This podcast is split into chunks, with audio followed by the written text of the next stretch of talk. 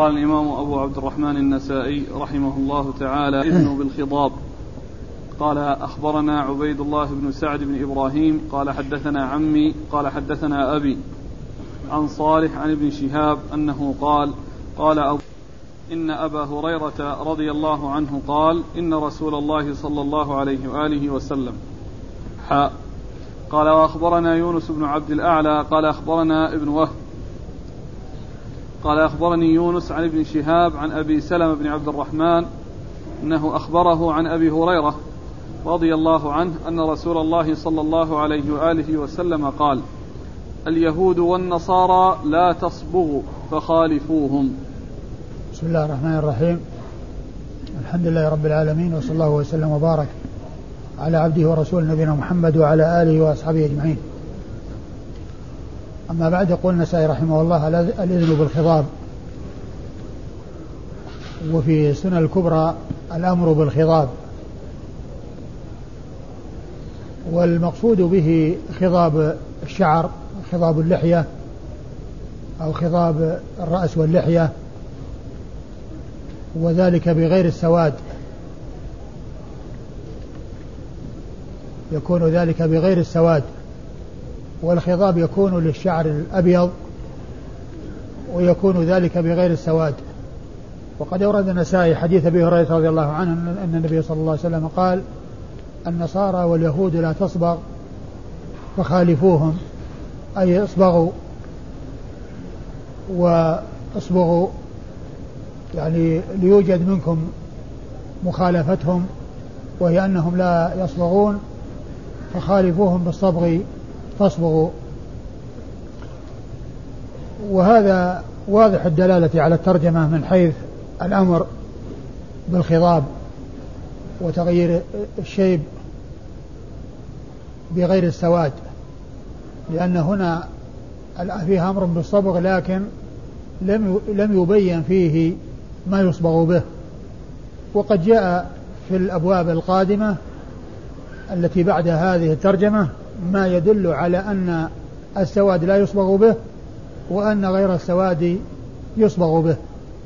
فإذا هذا أمر مطلق لم يبين فيه ما يصبغ به وقد جاء بعد ذلك ترجمة فيها النهي عن الصبغ بالسواد وجاء ترجمة بعد بعدها الصبغ أو الخضاب بالحنة والكتم. نعم. قال أخبرنا عبيد الله بن سعد بن إبراهيم. عبيد الله بن سعد بن إبراهيم بن سعد بن إبراهيم بن عبد الرحمن بن عوف وهو ثقة أخرج حديثه البخاري والترمذي والنسائي وابن ماجه. البخاري. وأبو داود والترمذي والنسائي. البخاري؟ وأبو داود البخاري وأبو داود والترمذي والنسائي. عن عمه. عن عمه يعقوب بن إبراهيم بن سعد وهو ثقة أخرج له أصحاب الكتب الستة. عن أبيه إبراهيم بن سعد وهو ثقة أخرج له أصحاب الكتب الستة. عن صالح وهو بن كيسان ثقة أخرج له أصحاب الكتب الستة. عن عن ابن شهاب. عن ابن شهاب محمد بن مسلم بن عبيد الله بن شهاب الزهري ثقة أخرج له أصحاب الكتب الستة. عن أبي سلمة عن أبي سلمة. بن عبد الرحمن بن عوف وهو ثقة أخرج له أصحاب الكتب الستة وهو أحد فقهاء المدينة السبعة في عصر التابعين على أحد الأقوال الثلاثة في السابع منهم.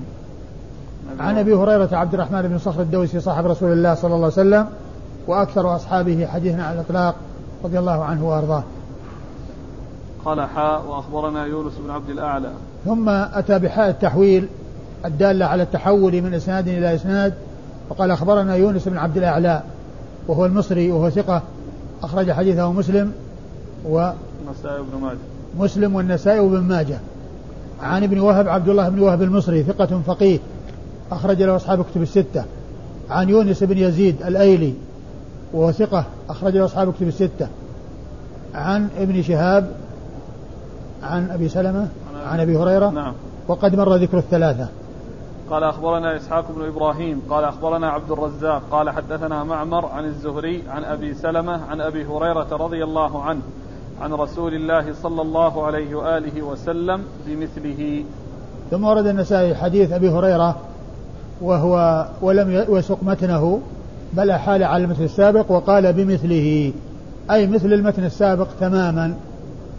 وكلمة بمثله تعني المماثلة باللفظ والمعنى.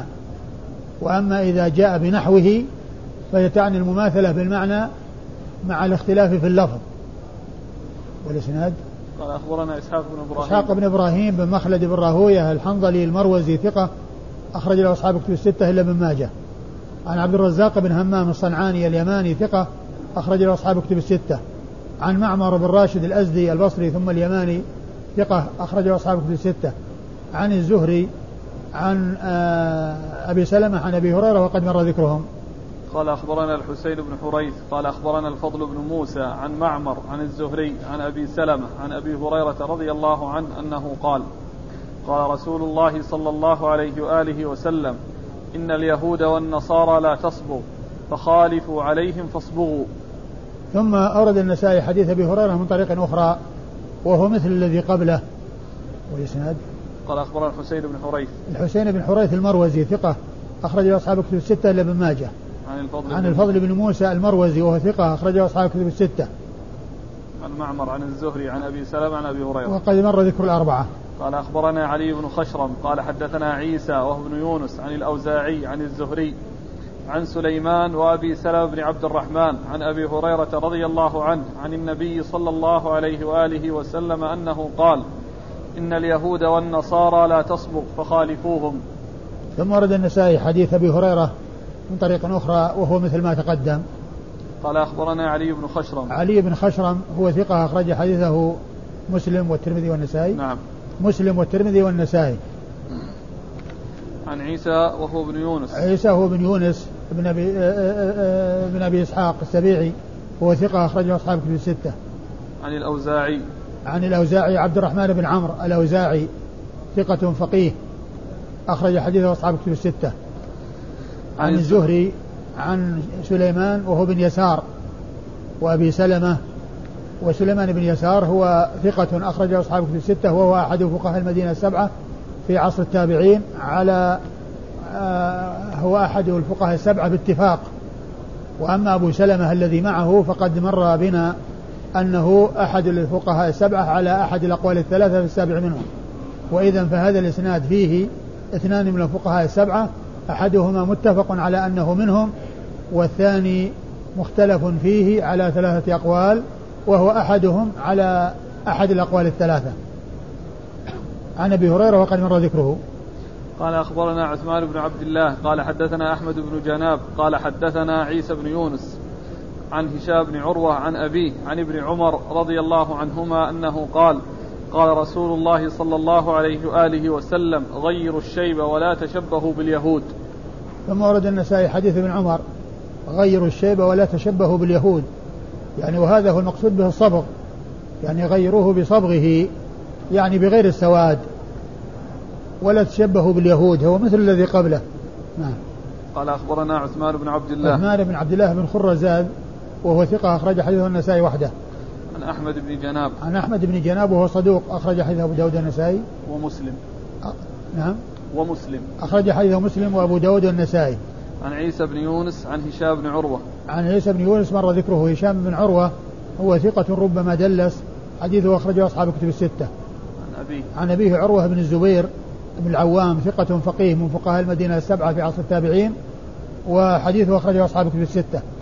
عن ابن عمر. عن ابن عمر عبد الله بن عمر بن الخطاب رضي الله تعالى عنهما أحد العبادلة الأربعة من أصحاب رسول الله صلى الله عليه وسلم وأحد السبعة المعروفين بكثرة الحديث عن النبي صلى الله عليه وسلم.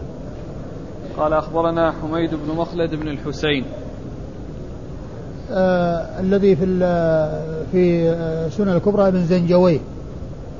حسين بن مخلد آه اسمه؟ حميد. حميد. حميد بن مخلد بن زنجوي. نعم. نعم.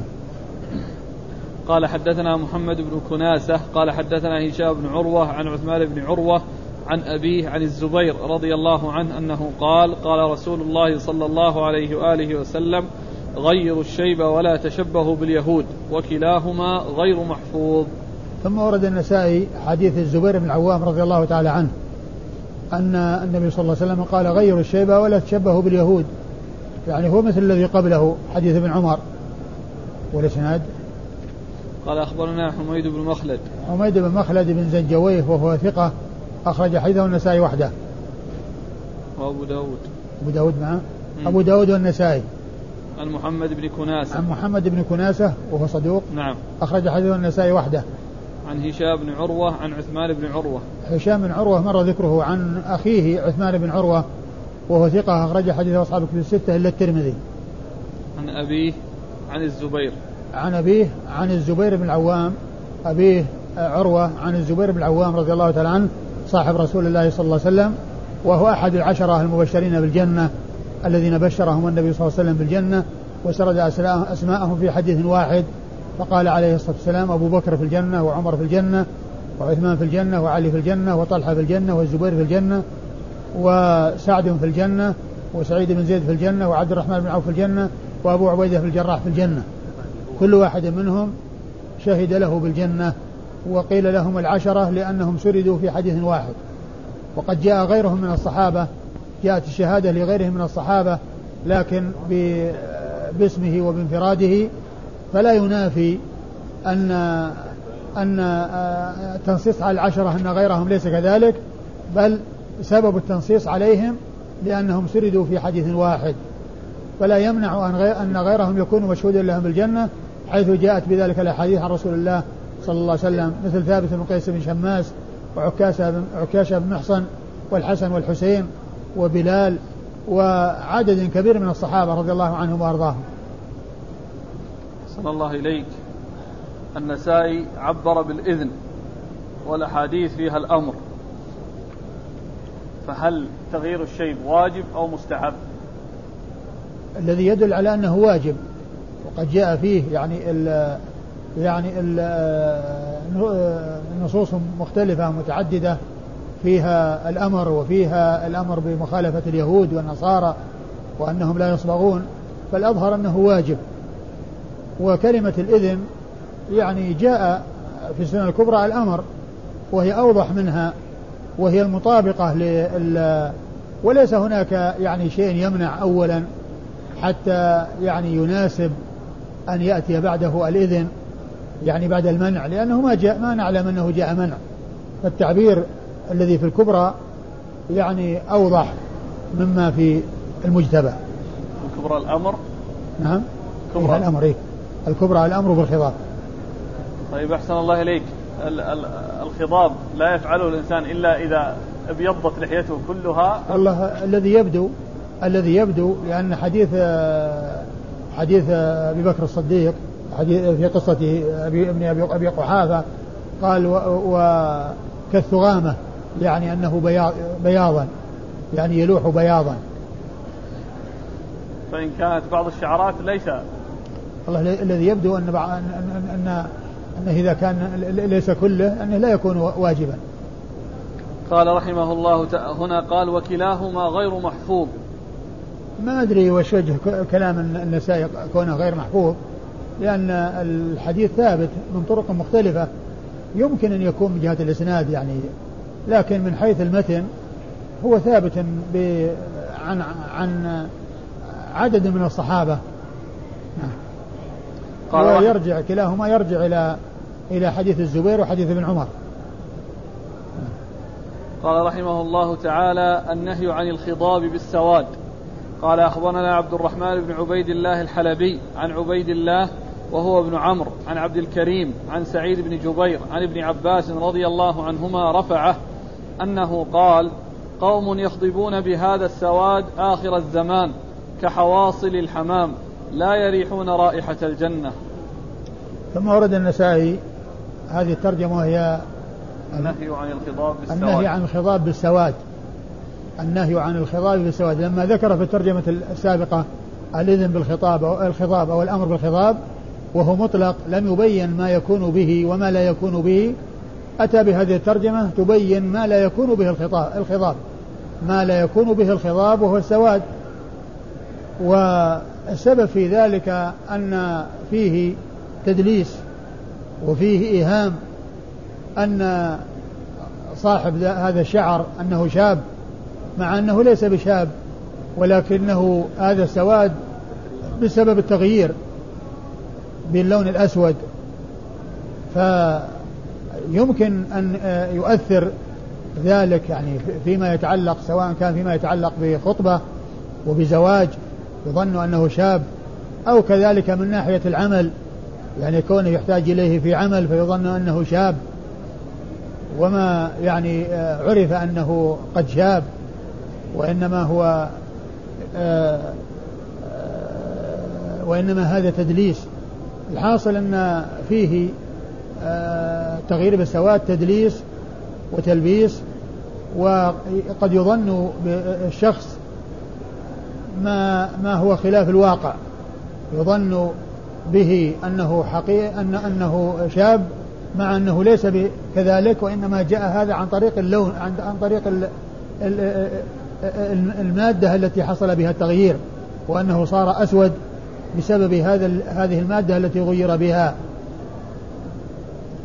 آه، أورد النسائي حديث عبد الله بن عباس رضي الله عنه عنهما أن النبي صلى الله عليه وسلم قال قوم يخضبون بالسواد في آخر الزمان كحواصل الحمام لا يريحون لا يريحون ريح الجنة لا يريحون رائحة الجنة. لا يريحون رائحة الجنة وهذا وعيد شديد وهذا وعيد شديد ويدل على أنه من الكبائر وأن أنه لا يجوز للإنسان أن يقدم على ذلك والمقصود بذلك السواد الخالص. أما إذا كان السواد الذي هو يعني متغير يعني واضح أنه ليس السواد الحقيقي أو يشبه السواد الحقيقي مثل الكتم الذي يعني فيه آه، لون يعني آه، ليس بأحمر ولا بأسود ولكنه بينهما فهذا يعني ليس بخالص.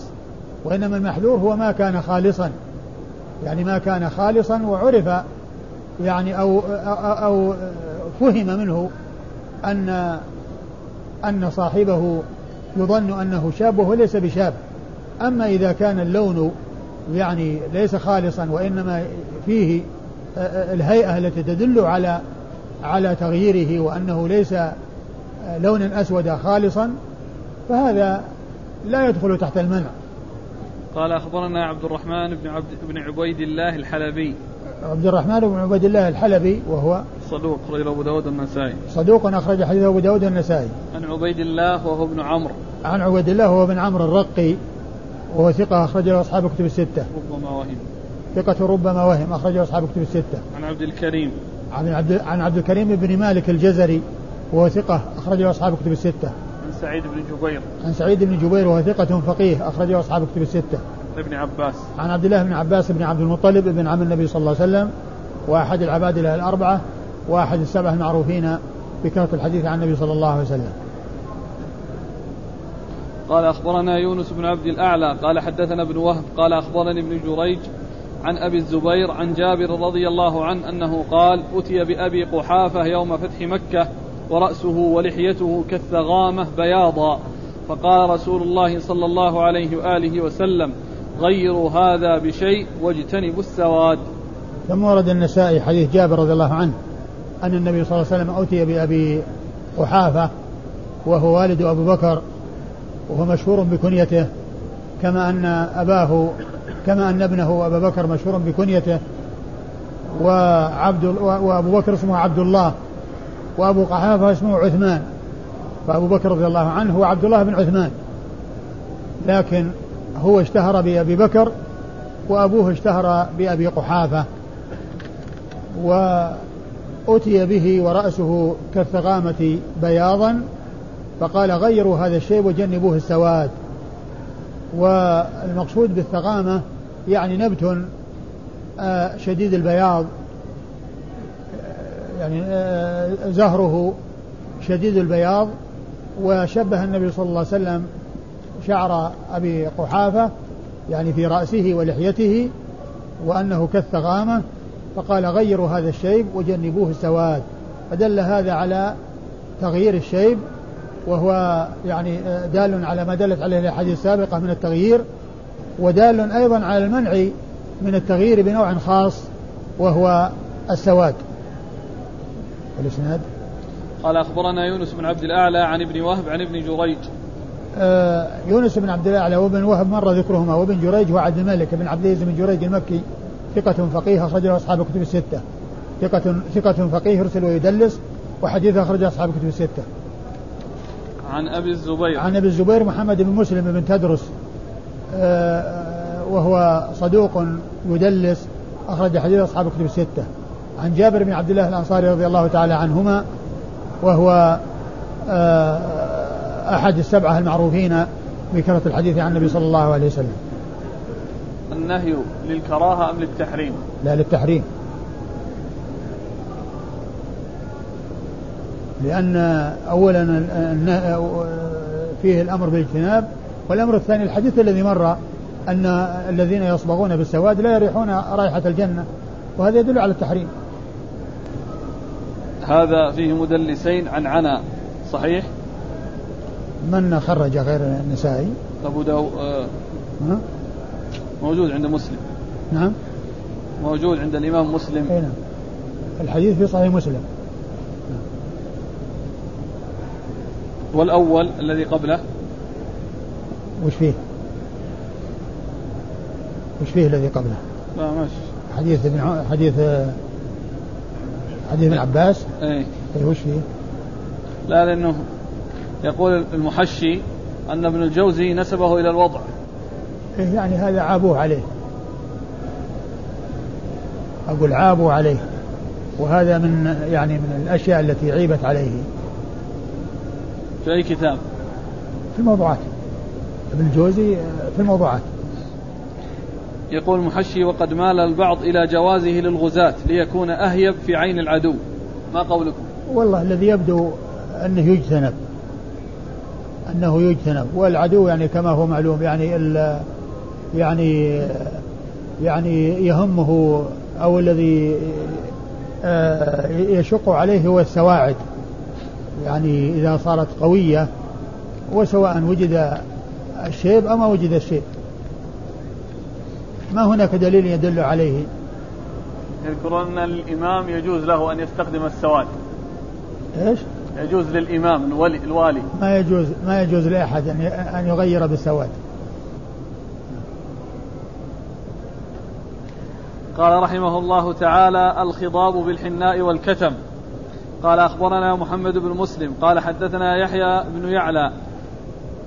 قال حدثنا به أبي عن غيلان عن أبي إسحاق عن ابن أبي ليلى عن أبي ذر رضي الله عنه عن النبي صلى الله عليه وآله وسلم أنه قال أفضل ما غيرتم به الشمط الحناء والكتم. ثم ورد النسائي هذه الترجمة وهي تغيير الخضاب. الخضاب الخضاب بالحنة والكتم. الخضاب بالحنة والكتم. يعني لما ذكر الترجمة الأولى مطلقة وهي الإذن بالخطاب الخضاب والأمر بالخضاب وثم أتى بالترجمة التي فيها المنع من نوع معين وهو السواد ثم أتى بترجمة فيها يعني آه، شيء مما يؤذن فيه باستعماله وهو الحنة والكتم. وهنا الخضاب بالحنة والكتم. والكتم هو نبت يعني آه، كما أن الحنة والكتم كل منهما نبت. وقيل إن كل واحد منهما يؤتى به على حدة وقيل إنهما يجمعان وأن الكتم يخفف لون الحنة بحيث لا يكون أصفر فاقعا بحيث يعني يكون يعني آه، بين السواد والصفرة واللون متغير وواضح التغير. فقالوا أنه يجمع بينهما حتى يخفف الصفرة التي في في في الحناء. أيوه الإسناد والحديث. ها؟ والإسناد المتن المتن يقول أبو ذر عن النبي صلى الله عليه وسلم قال أفضل ما غيرتم به الشمط الحناء والكتم. أفضل ما غيرتم به الشمط الحناء والكتم. الشمط هو الشيب. الحناء والكتم. وهذا يدل على أنه يغير بغير هذا. لأن هذا فيه بيان أنه أفضل ما يغير به هذا النوع. ومن المعلوم أن السواد لا يغير به فإذا هذا أفضل ما يغير به. وإذا غير بشيء آخر غير السواد فإن ذلك داخل تحت عموم قوله صلى الله عليه وسلم غيروا هذا الشيء وجنبوه السواد يعني يغير بأي شيء سوى السواد. فإذا هذا الذي هو الحنة والكتم بعض ما يندرج تحت غير السواد. قال أخبرنا محمد بن مسلم محمد بن مسلم بن وارة الرازي. محمد بن مسلم بن وارة الرازي. وهذا يعني آه يعني آه قليل الرواية عنه أو يأتي ذكره قليلا. وما أذكر أنه مر ذكره. يعني اللهم إلا يكون يعني بعيد منذ سنوات. وهو ثقة أخرج له النسائي وحده. عن يحيى بن يعلى. عن يحيى بن يعلى ابن الحارث وهو ثقة أخرج له أصحاب الكتب إلا الترمذي. ثقة أخرج له أصحاب الكتب الستة إلا الترمذي. عن أبيه وقد أخرج له أيضا أصحاب الكتب الستة إلا الترمذي. عن غيلان. عن غيلان بن جامع وهو ثقة أخرج له أصحاب الكتب الستة إلا البخاري والترمذي. إلا البخاري والترمذي. عن أبي إسحاق عن ابن أبي ليلى. عن أبي إسحاق وهو عمرو بن عبد الله الهمداني السبيعي ثقة أخرج أصحاب الكتب الستة. عن ابن أبي ليلى وهو عبد الرحمن بن أبي ليلى وهو ثقة أخرجه أصحاب الكتب الستة. عن أبي ذر جندب بن جنادة رضي الله تعالى عنه صاحب رسول الله صلى الله عليه وسلم وحديثه أخرجه أصحاب الكتب الستة. قال أخبرنا يعقوب بن إبراهيم قال حدثنا يحيى بن سعيد عن الأجلح عن عبد الله بن بريدة عن أبي الأسود الديلي عن أبي ذر رضي الله عنه أنه قال قال رسول الله صلى الله عليه وآله وسلم إن أحسن ما غيرتم به الشيب الحناء والكتم. ثم ورد النسائي حديث أبي ذر من طريق أخرى وهو مثل ما تقدم. قال أخبرنا يعقوب بن إبراهيم. يعقوب بن إبراهيم الدورقي. هو ثقة أخرجه أصحاب الكتب الستة بل هو شيخ لأصحاب الكتب الستة. روى عنه مباشرة وبدون واسطة. وهو ومحمد بن بشار ومحمد بن مثنى من صغار شيوخ البخاري الذي وهم وهم جميعا من رجال شيوخ أصحاب الكتب الستة. وقد مات الثلاثة في سنة واحدة أي سنة 252 250 أي قبل وفاة البخاري بأربع سنوات. قبل وفاة البخاري بأربع سنوات. ثلاثة من شيوخه من صغار شيوخه ماتوا في سنة واحدة وهم جميعا شيوخ لأصحاب الكتب الستة. نعم. عن يحيى بن سعيد. عن يحيى بن سعيد القطان ثقة أخرجه أصحاب الكتب الستة. عن الأجلح. عن الأجلح وهو صدوق أخرج له البخاري في الأدب المفرد وأصحاب السنن صدوق أخرج حديثه البخاري في الأدب المفرد وأصحاب السنن عن عبد الله بن بريدة عن عبد الله بن بريدة بن الحصيب وهو ثقة أخرجه أصحاب الكتب الستة. عن أبي الأسود الديلي. عن أبي الأسود الديلي واسمه ظالم بن عمرو وهو ثقة أخرج حديثه أصحاب الكتب الستة. عن أبي ذر. عن أبي ذر وقد مر ذكره. قال أخبرنا محمد بن عبد الرحمن بن أشعث قال حدثني محمد بن عيسى قال حدثنا هشيم قال أخبرني ابن أبي ليلى عن الأجلح فلقيت الأجلح فحدثني عن ابن بريدة عن أبي الأسود الديلي عن أبي ذر رضي الله عنه أنه قال سمعت النبي صلى الله عليه وآله وسلم يقول إن من أحسن ما غيرتم به الشيب الحناء والكتم. ثم ورد النسائي حديث أبي ذر من طريق أخرى وهو مثل ما تقدم. قال أخبرنا محمد بن عبد الرحمن بن أشعث. محمد بن عبد الرحمن بن أشعث ثقة أخرج حديثه النسائي وحده. عن محمد بن عيسى. عن محمد بن عيسى بن نجيح وهو ثقة أخرج له. البخاري تعليقا وأبو داود والترمذي في الشمائل والنسائي البخاري تعليقا وأبو داود والترمذي في الشمائل والنسائي وابن ماجه. عن هشيم. عن هشيم بن بشير الواسطي وهو ثقة أخرجه أصحاب الكتب الستة. عن ابن أبي ليلى. عن ابن أبي ليلى هذا محمد بن عبد الرحمن بن أبي ليلى. محمد بن عبد الرحمن ابن أبي ليلى وهو صدوق سيء صدوق سيء الحفظ جدا. أخرج حديثه البخاري تعليقا وأصحاب السنة الأربعة. عن الأجلح عن الأجلح عن ابن بريدة عن أبي الأسود الديلي عن أبي ذر. وقد مر ذكرهم. قال أخبرنا قال أخبرنا قتيبة قال حدثنا عبثر عن الأجلح عن عبد الله بن بريدة عن أبي الأسود الديلي عن أبي ذر رضي الله عنه أنه قال قال رسول الله صلى الله عليه وآله وسلم إن أحسن ما غيرتم به الشيب الحناء والكتم. خالفه الجريري وكهمس ثم ورد النسائي حديث أبي ذر من طريق أخرى وهو مثل ما تقدم قال أخبرنا قتيبة عن عبثر قتيبة بن سعيد بن جميل بن طريف البغلاني ثقة أخرجه أصحاب كتب الستة وعبثر هو ابن القاسم وهو ثقة أخرجه أصحاب كتب الستة. عن الأجلح عن عبد الله بن بريدة عن أبي الأسود عن أبي ذر. وقد مر ذكرهم. خالفه خالفه الجريري وكهمس ويعني يأتي ذكرهما في الإسنادين الذي بعد هذا. قال أخبرنا حميد بن مسعدة قال حدثنا عبد الوارث قال حدثنا الجريري عن عبد الله بن بريدة قال قال رسول الله صلى الله عليه وآله وسلم إن أحسن ما غيرتم به الشيب الحناء والكتم. ثم ورد النسائي الحديث وهو عن عبد الله بن بريدة ومرسل لم يذكر فيه أبا ذر وهو مثل ما تقدم. نعم. إسناد. قال أخبرنا حميد بن مسعدة. حميد بن مسعدة صدوق أخرج حديثه مسلم وأصحاب السنن. عن عبد الوارث. عن عبد الوارث بن سعيد العنبري ثقة أخرجه أصحاب كتب الستة. عن الجريري. عن الجريري وهو سعيد بن إياس الجريري ثقة أخرج له أصحاب كتب الستة. عن عبد الله بن بريدة. عن عبد الله بن بريدة وقد مر ذكره. هو في الحقيقة ما ليس بينه وبين النبي صلى الله عليه وسلم فقط أبي ذر. اللي هو بينها أبو الأسود أبو, الأسود الديلي نعم. وفي هذا هو مرسل قال له. أي. هو مرسل. لا بس يعني الذين يقولون بأن المرسل ما سقط. منه الصحابي لا لا. التعبير بالصحابي ما هو صحيح. التعبير بسقوط الصحابي ليس بصحيح لأن لو ما سقط الصحابي ما في إشكال. ولكن المحذور أن يسقط غير الصحابي. وهذا دليل. قال أخبرنا محمد التعريف, التعريف اللي يعني اللي في اللي في البيقونية ومرسل منه الصحابي سقط تعريف غير صحيح. لأنه لو كان سقط صحابي ما في إشكال. وإنما المرسل من قبيل المردود لأنه يحتمل أن يكون الساقط صحابي أو تابعي. وإذا كان تابعيا يحتمل أن يكون ثقة وأن يكون ضعيفا. قال أخبرنا محمد بن عبد الأعلى قال حدثنا المعتمر قال سمعت كهمسا يحدث عن عبد الله بن بريدة أنه بلغه أن رسول الله صلى الله عليه وآله وسلم قال أحسن ما غيرتم به الشيب الحناء والكتم. ثم أورد النسائي آه، الحديث عن عبد الله بن بريدة وهو مثل الذي قبله وفيه الإشارة إلى الواسطة بلغه عن النبي صلى الله عليه وسلم يعني فيه الواسطة.